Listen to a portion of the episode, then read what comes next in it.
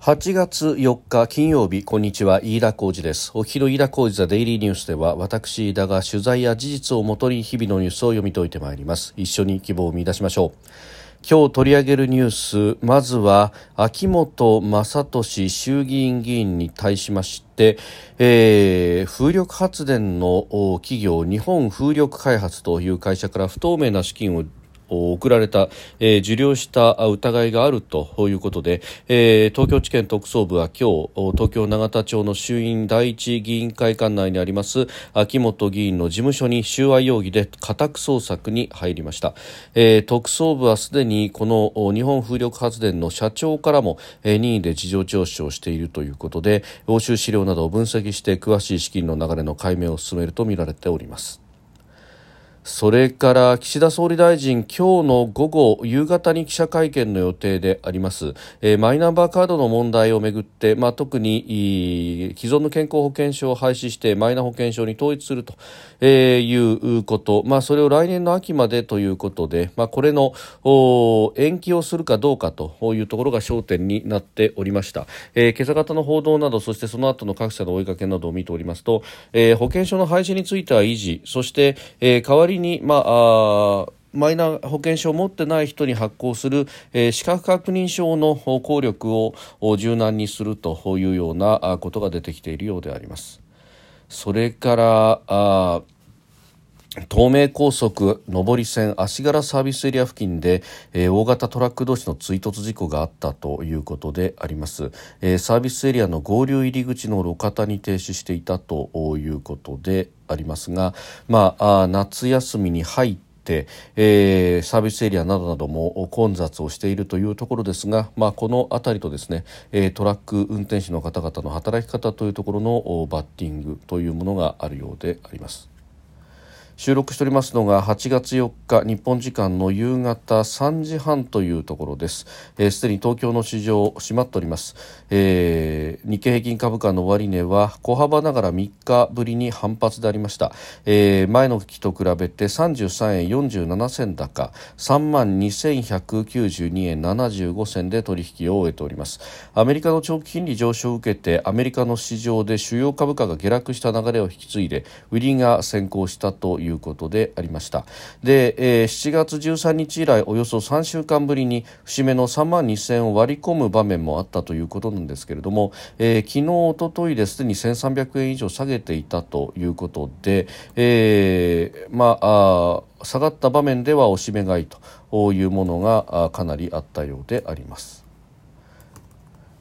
えー、まず取り上げますのは秋本正利議員についてであります。え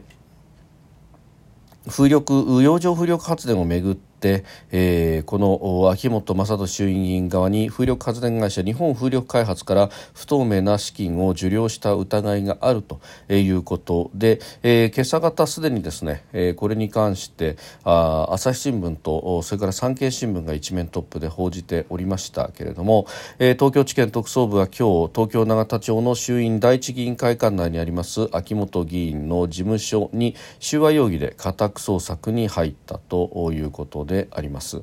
で、えー、でにこの資金をまあ送ったとされる側の風力発電日本風力開発の社長にも任意で事情聴取をしているということで、まあ、押収資料の分析なども含めて、えー、詳しい資金の流れを解明するということが言われております。で、えーこのですね、えー、秋元議員の部分に関してですが、まあ、あの会社側は、えー、これが贈賄ではないということで、まあ、それに関するですね、客観的な証拠が数点存在しているというようなコメントを出しているということで否定をしているということであります。で、まあ、秋元議員はもともとこの再生可能エネルギー普及について党内で活動などもしてきたということでありました。で2012年年の衆院選で初当選ということでありまして現在4期目とで2017年には国土交通政務官に就任をしたということで洋上風力発電の普及を目指して全国一律の海域利用ルールを定めた、えー、翌年18年成立の再生エネ海域利用法の、整備を推進していたということであります。で、まあ、その後ですね、えー、この国交政務官を辞めた後に、まあ、あ国会で、予算委員会でですね、うんこの洋上風力発電の、整備推進区域としての公募に関してですね、えー、質問をしていると、まあ、評価の仕方を見直していただきたいということで、まあ、厳格なルールを少し緩めるべきだというようなところも持論だったというところであります。まあ、そのあたりがですね、えー、この日本風力開発等々、まあ、風力発電の会社の利害とは確かに一致する部分があるということでありますが、えー、ただえこのですね、あのー、質問等々というものが、まあ、どこまで権限だとかそういうところとの、えー、バッティングになるかというあたりが、えー、問題になってくると、まあ、確かにこの秋元議員、えー、再生可能エネルギーの各社などからの資金提供というものも、えー、あったのかというところでありまして、まあ、ただ、えー秋元氏が代表を務めます、えー、自民党千葉第9選挙区支部の2021年分の政治資金収支報告書には、えー、この会社からの寄付の記載はないということで、えー、あります。で、まああのー、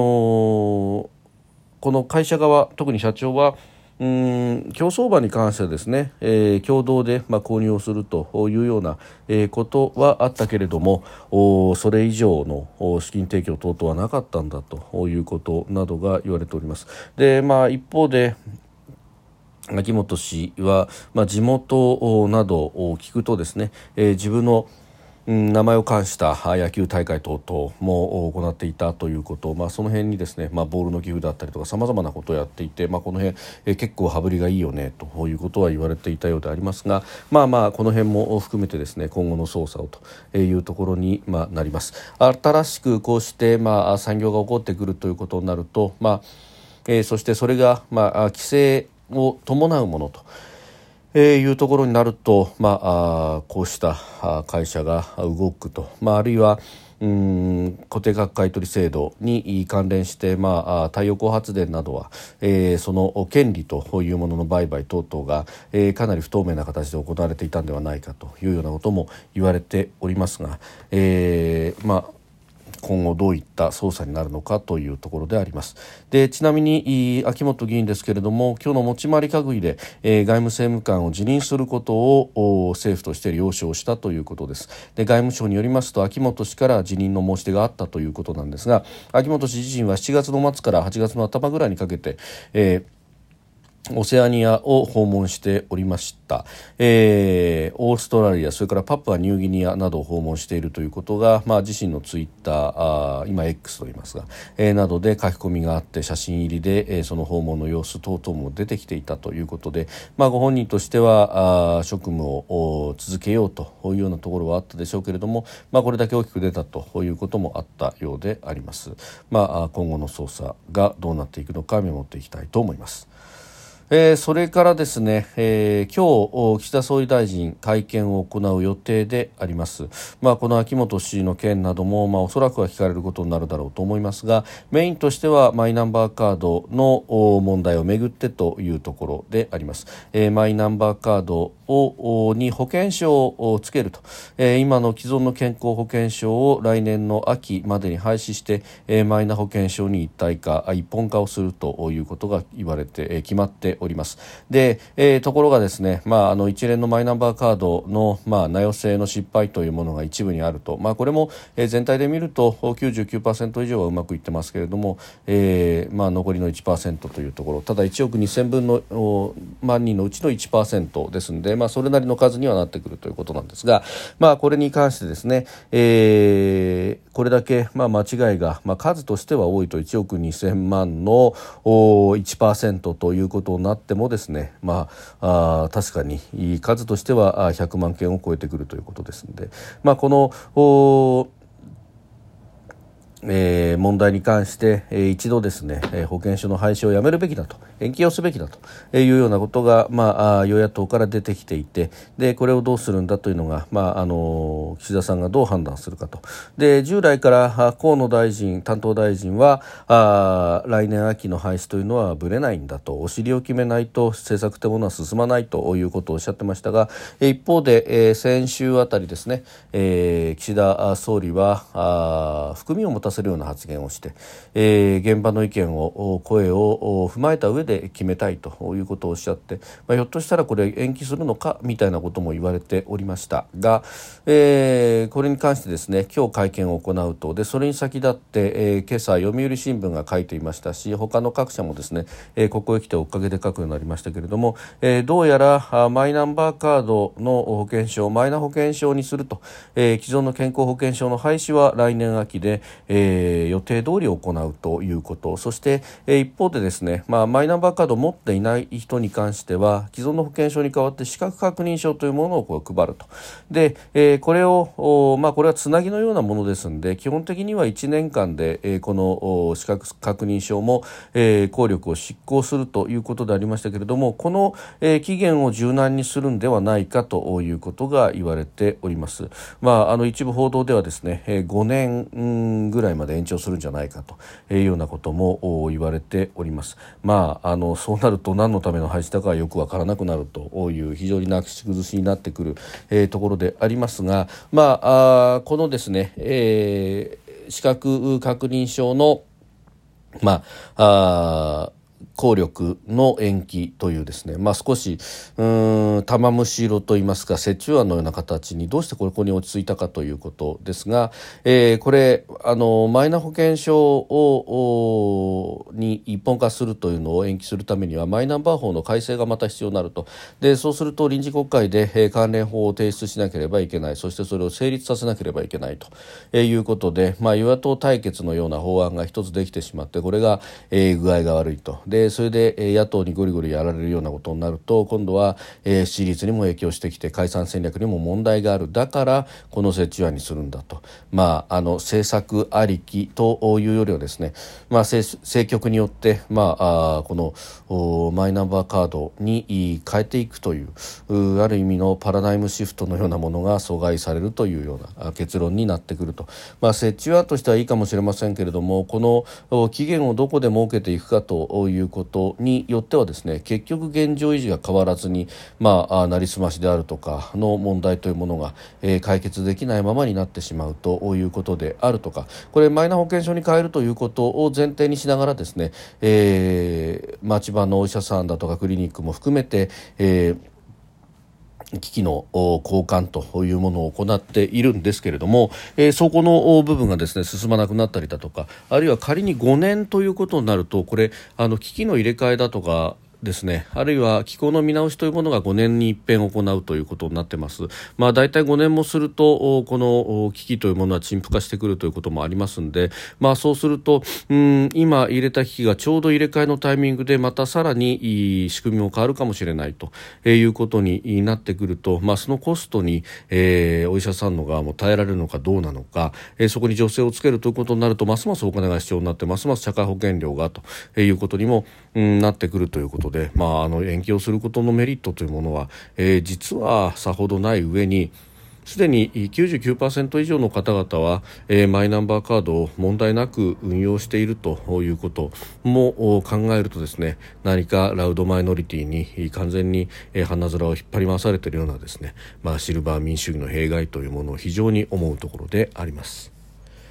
えー、それからですね、えー、夏休みで、えー、高速道路あるいはサービスエリア等々も混雑をしております、えー、特にこの夏は、えー、コロナが5類になってから初めての夏ということで、まあ、ここでですね、え、きっかけに出かけようかと今まで通りに帰省をしようかというような方も多いかもしれません。でそんな中でですね、え、3日未明、え、静岡県御殿場市の東名高速上り線足柄サービスエリア付近で大型トラック同士の追突事故がありまして追突したトラックの運転手の方が死亡したというニュースがありました。で、えー、これ上り線足柄サービスエリアでのへの流入車線付近とですのでサービスエリアに入る入り口のところのあたりに、えー、止まっていたあ大型トラックに、えー、他のトラックが突っ込んだという形になっております。でこれですねあのまあ、よくそのどうしてこんなところに止まってるんだというような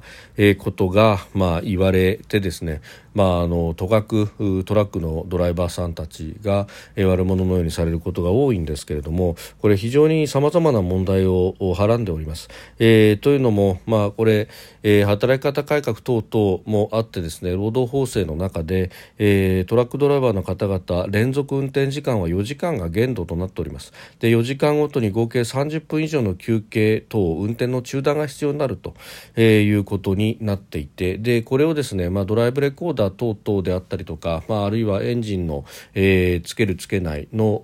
ログであったりとかでですね、えー、会社によってはかなり厳格に管理しているということなんですけれども、まあ、それによって何が起こるかというと、えー、現場のドライバーさんたちはもう4時間に迫ってくるとどこかで休憩しなきゃならないと非常にやきもきしてくると。であのこれがですねあの一般道であるあれば、まあ、あ